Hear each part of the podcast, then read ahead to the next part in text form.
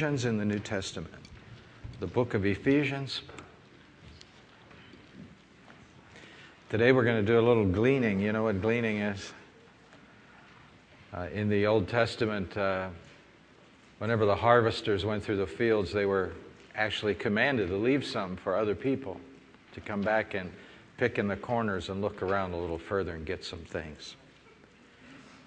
In Ephesians chapter one, verse uh, one, we're talking to you today about the blessings of salvation. Paul is the writer, and he introduces himself as an apostle of Jesus Christ by the will of God. Uh, almost everybody that I know who has ever gone into the ministry said it wasn't their idea. Uh, they didn't uh, grow up thinking about going into the ministry. They grew up thinking about something else. The Apostle Paul says, "This apostleship that I have is of the will of God." And if you remember, it was on the road to Damascus in Acts chapter nine that uh, the Lord, resurre- the resurrected Christ, appeared to Paul and called him into the ministry to go to the Gentiles. Uh, he writes to the saints uh, who are, or the Christians who are in Ephesus, the faithful in Christ Jesus. And, uh, and here is his uh, little introduction that he uses often. Grace to you and peace from God our Father and the Lord Jesus Christ. That means blessings on you. Peace from God. Uh, he launches into blessing the Lord, uh, which is a wonderful thing, and we're going to be talking about that on our midweek service, uh, how to do more in your prayer life than just ask God for things, but uh, instead give God the things that he really desires from you. Blessed be the God and Father of our Lord Jesus Christ, who has blessed us with every spiritual blessing in heavenly places in Christ, just as he chose us in him before the foundation of the world, that we should be holy and without blame before him in love, having predestined us to the adoption of sons by Jesus Christ to himself, according to the good pleasure of his will, to the praise of the glory of his grace, by which he hath made us accepted in the beloved. In him we have redemption through his blood, the forgiveness of sins, according to the riches of his grace, which he made to abound toward us in all wisdom and prudence. These are the extra benefits we have in Christ, wisdom and insight, having made known to us the mystery of his will, according to the good pleasure which he purposed in himself, that in the dispensation of the fullness of times he might gather together in one all things in Christ, both which are in heaven and that which is on our earth in him. In him we have obtained an inheritance, being predestined, very interesting, according to the purpose of him who works all things according to the counsel of his will. Uh, don't, don't feel bad when you read that passage if you get lost in the words, because there are a lot of terms there. And uh, there's a lot of biblical doctrine there. And whenever we move through the first chapter of the book of Ephesians, it's almost like just the definition of terms. It really is. Uh, but the basic premise that he begins with here in verse number three is this premise: every spiritual blessing in heavenly places in Christ. Every spiritual blessing is for all the saints. You know, the word saint is, uh, as I mentioned to you last week, is kind of like a word that we're supposed to know what it means. And I guess if you read the Bible, you know what it means, but I don't know if you've noticed lately, there are not a lot of people reading their Bible. There are a lot of Bibles that are around, and still the Bible is the bestseller, but it seems like people buy it and put it on their coffee table or stick it in their trunk of their car in the back window, and there it stays. But for those of you who are readers of your Bible, you know that in the Old Testament, the Jews are also called saints. And the word saint is, uh, is a word that simply means holy one, or God's people, God's set-aside people. Uh, nobody defines this uh, any better, of course, than Jesus himself when he's praying what we call the Lord's Prayer in John chapter seventeen. Uh, you remember, he says, "These people which I've given the word are in the world." That's part of our identity. We're in the world. And for those of you who've worked hard out in the world this, this week, you know you're in the world, right? Uh, you're in the muck and the mire and the dirt and the filth of the world. You're in the world.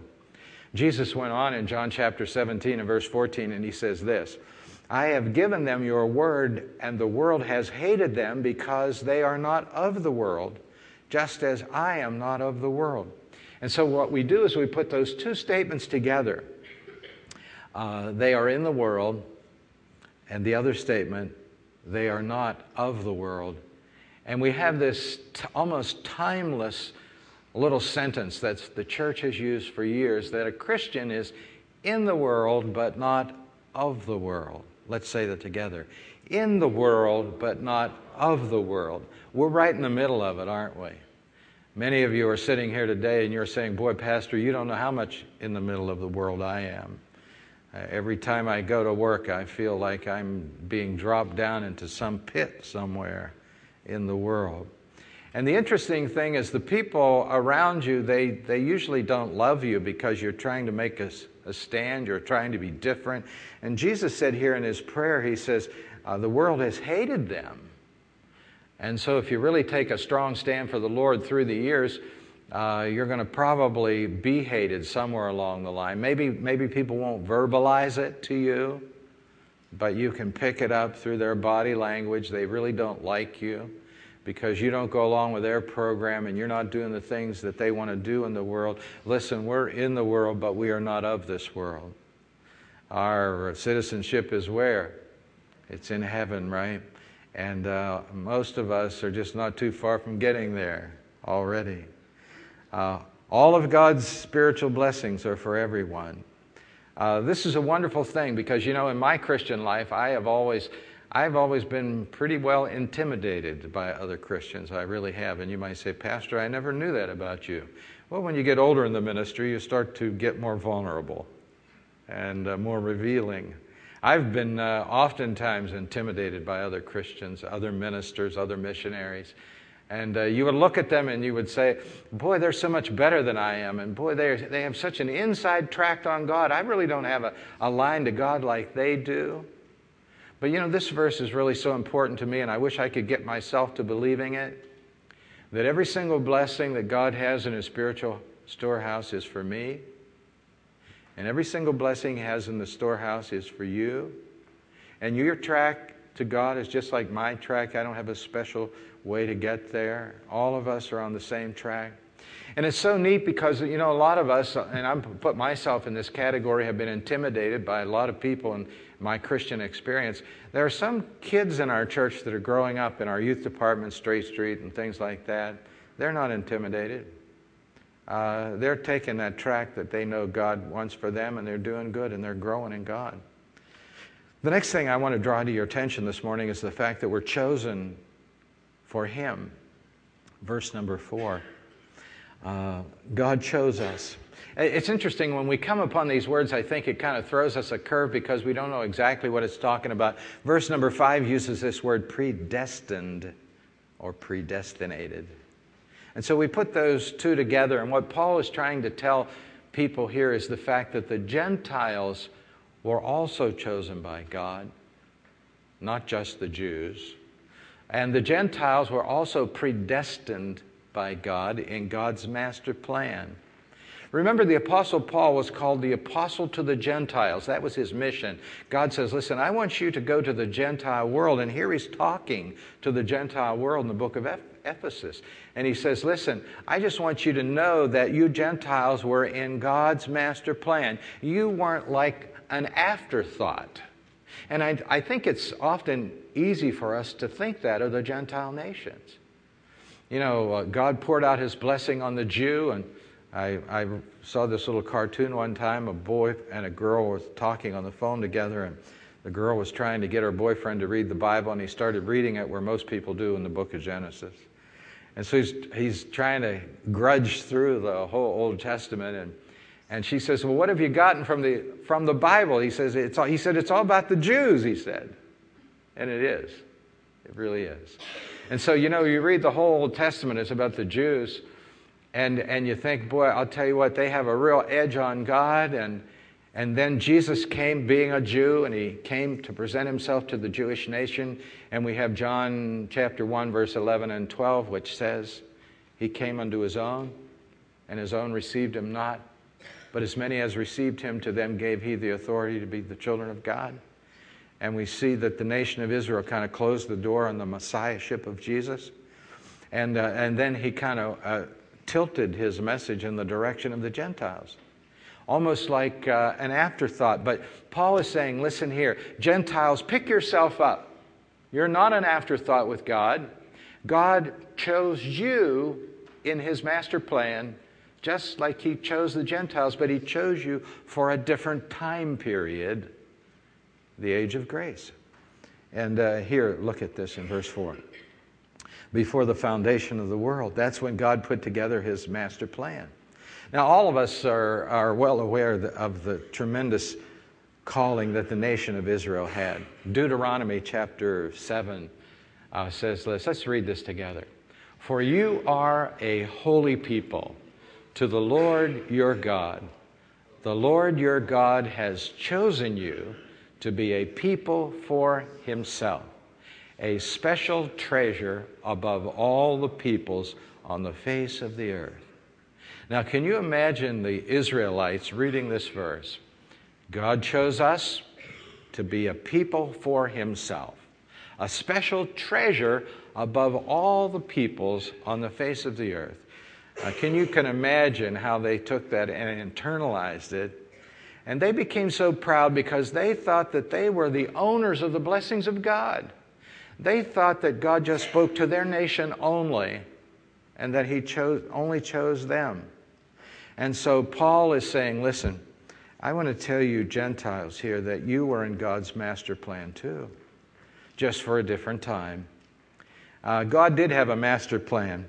He knew that sin would occur. He knew that the penalty would have to be paid. And he knew himself, he himself would have to pay the penalty. The plan of God in his master plan was to give salvation to everyone who would repent of their sins and trust Jesus to be their Savior.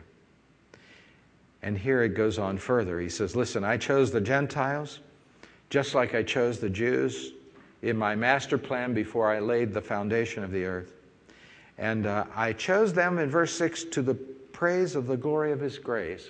I know I think sometimes you get a little weary of this uh, because you come to church and we say, hey, listen, we're here to praise the Lord. And uh, you get a little weary of us saying, hey, listen, go out and praise the Lord. Just keep praising the Lord. Uh, that's what the Bible says our purpose is right here in verse six. Look at it. To the praise of the glory of his grace. Uh, God has called together the church to be a group of praisers. He really has. Uh, not only has he called us to do that, uh, but he has also called us to be holy and without blame before him in his eyes. Uh, to be holy. Uh, Ephesians one four. Let's, let's go back. Let's read this. Long ago, even before he made the world, God loved us and chose us in Christ to be holy and without fault in his eyes. I'd like for you to remember those last three words, in his eyes. Uh, the word holy simply means uh, to be set apart by God to reflect his nature. Please write that down. Uh, to be set apart by God to reflect his nature. Uh, God chose us and he set us apart right here to reflect the nature of God, uh, uh, to have the world look at you and me and say, hey, listen, I think there is a God. If somebody can uh, can be like that, that certainly is not natural. That's not, uh, that's, that's not even close to being natural. Uh, God looks at us uh, and he sees us differently than we see ourselves. You know, when I look in the mirror and when you look in the mirror, we don't see ourselves as holy and without blame before him, do we?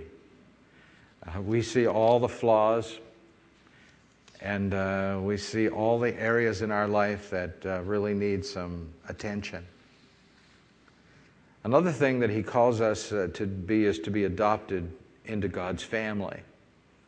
Uh, you know, adoption is the term uh, that uh, you and I need to remember uh, as far as us being in the family of God. There's nothing as beautiful as adoption. I was out talking to one of the families of our church this week, and they were telling me that they were meeting with the birth parents of the baby that they were going to adopt. And they had just come back from Ohio, and they sat down with a mother and father in this home, And uh, their plan is to, after the baby is born, to give them the baby and to bring that baby right back here to Findlayburg uh, to be a part of our, to be a part of our church.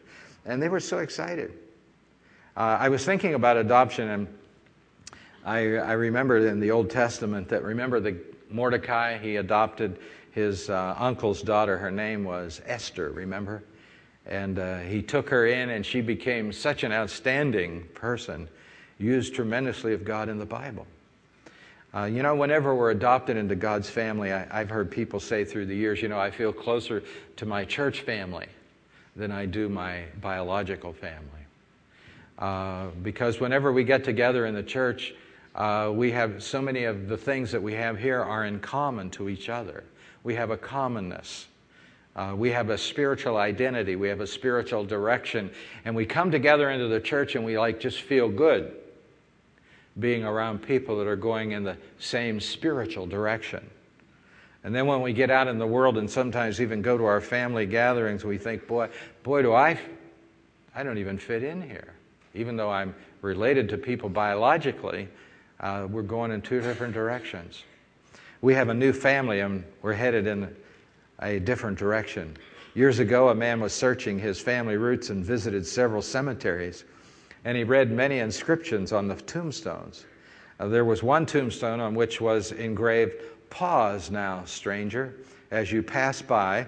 As you are now, so once was I. And as I am now, so soon you will be. Prepare yourself to follow me." Next to the tombstone, someone placed a piece of wood engraved with this note, "To follow you, I am not content until I find which way you went." Well, you know, when we come into the church, it's so good to know we're all going in the same direction. Can I have an amen? I mean, we're on our way to heaven. We really are. And if we believe the Bible, if we believe the Bible, uh, that's such a comforting thought. It really is. Uh, to know that we're going in the right direction. There are two families in this world. We have to always remember this. There's the family of the devil. There's the family of God. And the only way that a person can be born into the family of God is they must be reborn into the family. They must be born again. They must be born the second time. Uh, God's family lives in two, uh, two different places, by the way. Turn over to Ephesians chapter three, verse fifteen. "From whom the whole family in heaven and earth is named." Notice the word there, whole family. There is a complete family of God, but it meets in two locations, on earth and in heaven. Now, many of you today have family members who are in heaven, and we're here still left on earth.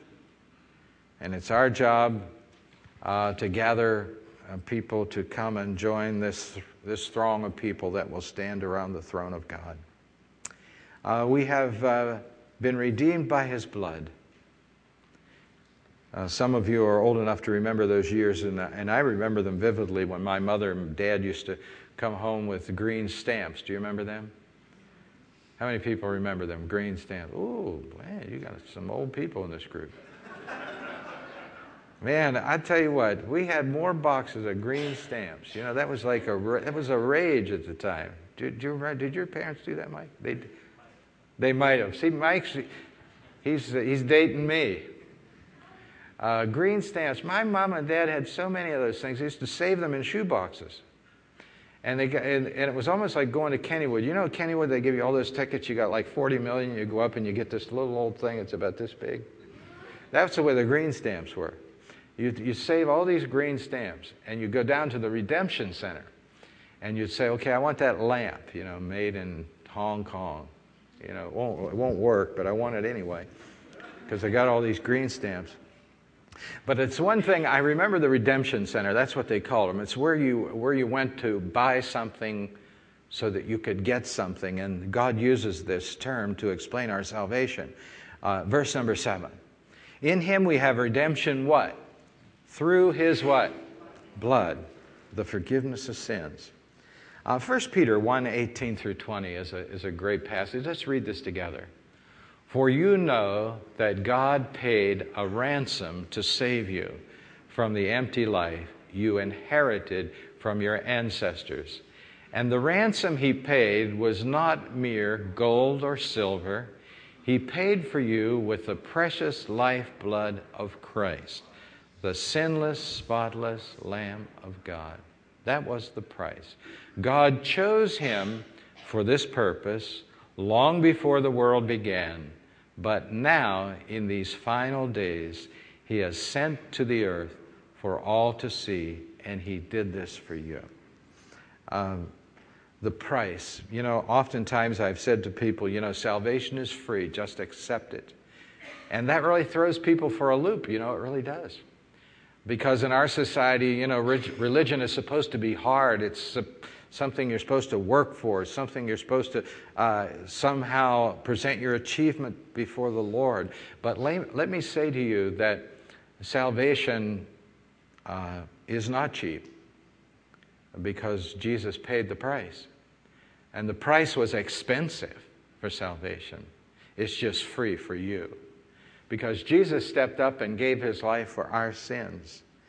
Uh, that puts a different uh, twist to it. Uh, we are delivered, the Bible says we are redeemed. We are bought, purchased, and set free from ourselves, from our sin, and the devil. Um, you know, I think that the devil gets too much credit for the things that go on in our life sometimes. How many times have you said, boy, the devil made me do it? Listen, I don't even think the devil knows where you live, really. Uh, I think the greatest enemy we have is not the devil, it is who? It's the devil in us, right? It's ourself. You look in the mirror, and uh, the, the Bible seems to imply this in James one fourteen. Uh, everyone is tempted when he is drawn away of his own lust and enticed. I'll tell you what, most people never get past that. Uh, we're always wrestling with uh, with our own self, that sinful nature that we still have, even though we're saved. Uh, but uh, but the potential of having victory over ourselves is tremendous. It really uh, it really is, because I think if we could just like stop the service right now and say, listen, I, I want you to stand up spontaneously and tell us as a church what you have been delivered from. I think we would be shocked in this church to know, just the people sitting in here, what you have been delivered from, that that was something that came not from the devil necessarily, but from your own sinful lust, uh, your habits, your addictions, and things of that nature. Uh, we are delivered from ourselves, from our sin, and from the devil. And we have forgiveness of sin. And forgiveness is a wonderful thing in verse number seven. Uh, there's nothing as great as this, to be forgiven. Ephesians two three says we are born with an evil nature and are under God's anger just like everyone else. You know, it's so wonderful that when we can present ourselves before God and not feel like that we have offended him so. How many people have you met uh, in times past who maybe in midlife received Jesus as their Savior, and they thought, there's something wrong with me, I'm ill, I'm sick, I, my... I, And all it was was the fact that their sin was piled up on their shoulders for all these years. Can you imagine that? And their burden was so heavy upon them, pushing them down. Uh, forgiveness is a wonderful thing. It means to be set free from God's anger and God's justice. Whew. That feels good, doesn't it? Uh, the scripture also says here that in the in the process of this whole thing, verse number eight, he has made us to abound toward all wisdom and prudence. Uh, the wisdom of the Lord is a wonderful thing. Uh, God is the wise God. He has more wisdom than we have, and so therefore when we pray for wisdom, guess what? He answers us. He has unmatched wisdom. We're like the man who approached God and asked him, Lord, up in heaven, how much time is a million years? Well, God said a million years is but a second in heaven. Oh, said the man. And up in heaven, how much money is a million dollars? Well, said God, a million dollars is only a penny in heaven. Great, said the man. God, give me one of your pennies. All right, said the Heavenly Father, just wait a second. You know, we can't, that, that takes a while, doesn't it? We can't out-wisdom God, can we? Uh, we are tapped into the greatest and most profound source of wisdom. And, you know, I believe that as we follow, follow the Lord, that He will give us uh, wise decisions to make decisions. And, and decisions are the hinges upon which the door of destiny turns. Uh, you don't have to make too many bad decisions in life to wreck your life. You really don't. Aren't you glad you have the Lord to rely upon, to ask Him to make the right decisions? And then there is this uh, last thing here in verse number ten. Uh, that in the dispensation of the fullness of times He might gather together in one all the things in Christ, both which are in heaven and which are in earth. There's going to be a, a universal gathering under Christ's authority one of these days. Uh, he's going to bring it all together, uh, just like we always thought He would. Uh, he's going to draw everything together, and you find this in Revelation twenty-one and Revelation chapter number twenty-two. Um, and then certainly last but not least is we have an inheritance in verse eleven. In Him also we have obtained an inheritance, being predestined according to the purpose of Him. You know, in life, uh, some people you know have very little. I had a man one time who was a millionaire. He came to me and said, listen, I can, uh, I can, uh, I can buy anything I want to buy. But I just want peace, that's all. I want peace. Well, you know, in life, uh, uh, money doesn't create peace, does it? Sometimes it creates war, just the opposite. And we look around in our world, and most of the Christian people on the planet are poor people, by the way. They really are. Uh, you go into the third world countries, and often they live closer to Christ than we do, and they live in a cardboard box.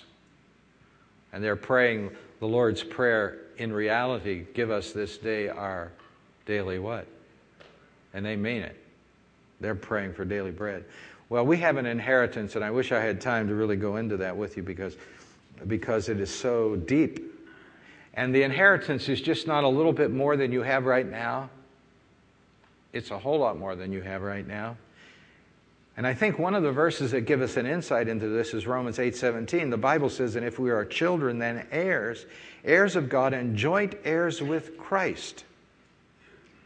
Just think of that, a joint heir with Christ.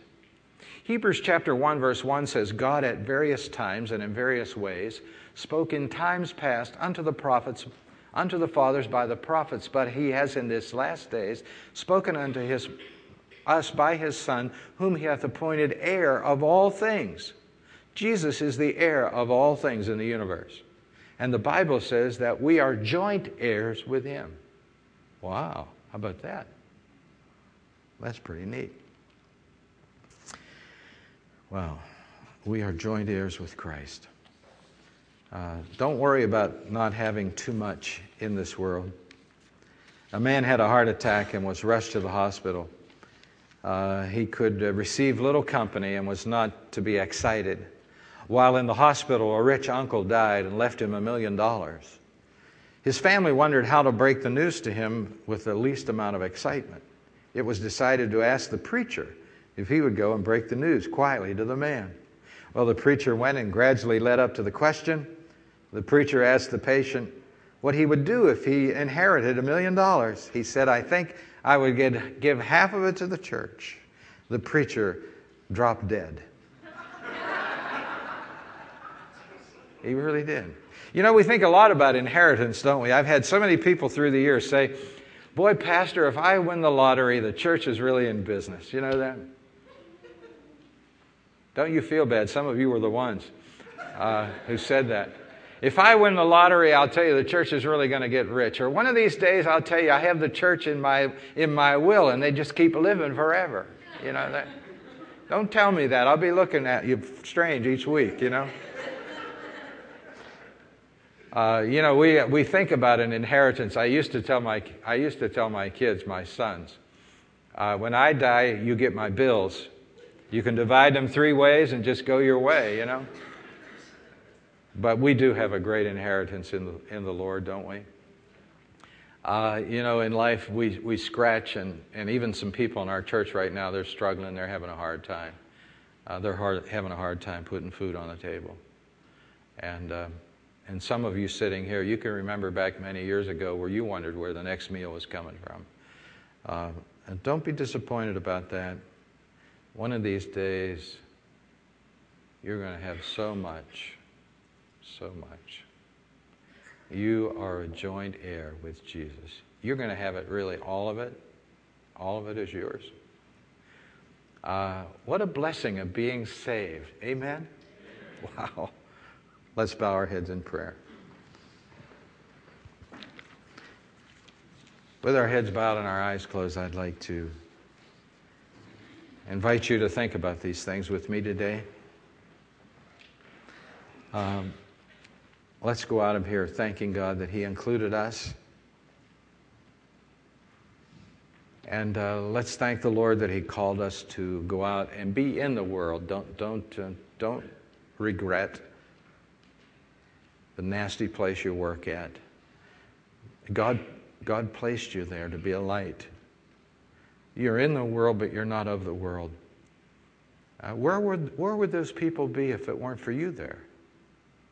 Would they ever see the light if you weren't there? Listen, thank the Lord right now that we can be in the world, but not of the world. Uh, our mind is on Christ, even though we're down marching through the dirt of the world. And we're hoping that somewhere along the line we may pick up somebody, one or two along the way, to walk this journey with us. Let's ask God to enable us to do that as we, as we work in the world. Dear Lord, as we come to you at the conclusion of this service, we pray that you'll move in our heart. Lord, the blessings of salvation are too much for us right now to comprehend. Uh, just help us to rejoice in uh, the ones that we know about, and the ones that we're experiencing right now. In Jesus' name we pray. Amen. Let's stand together as we sing our closing song to the Lord.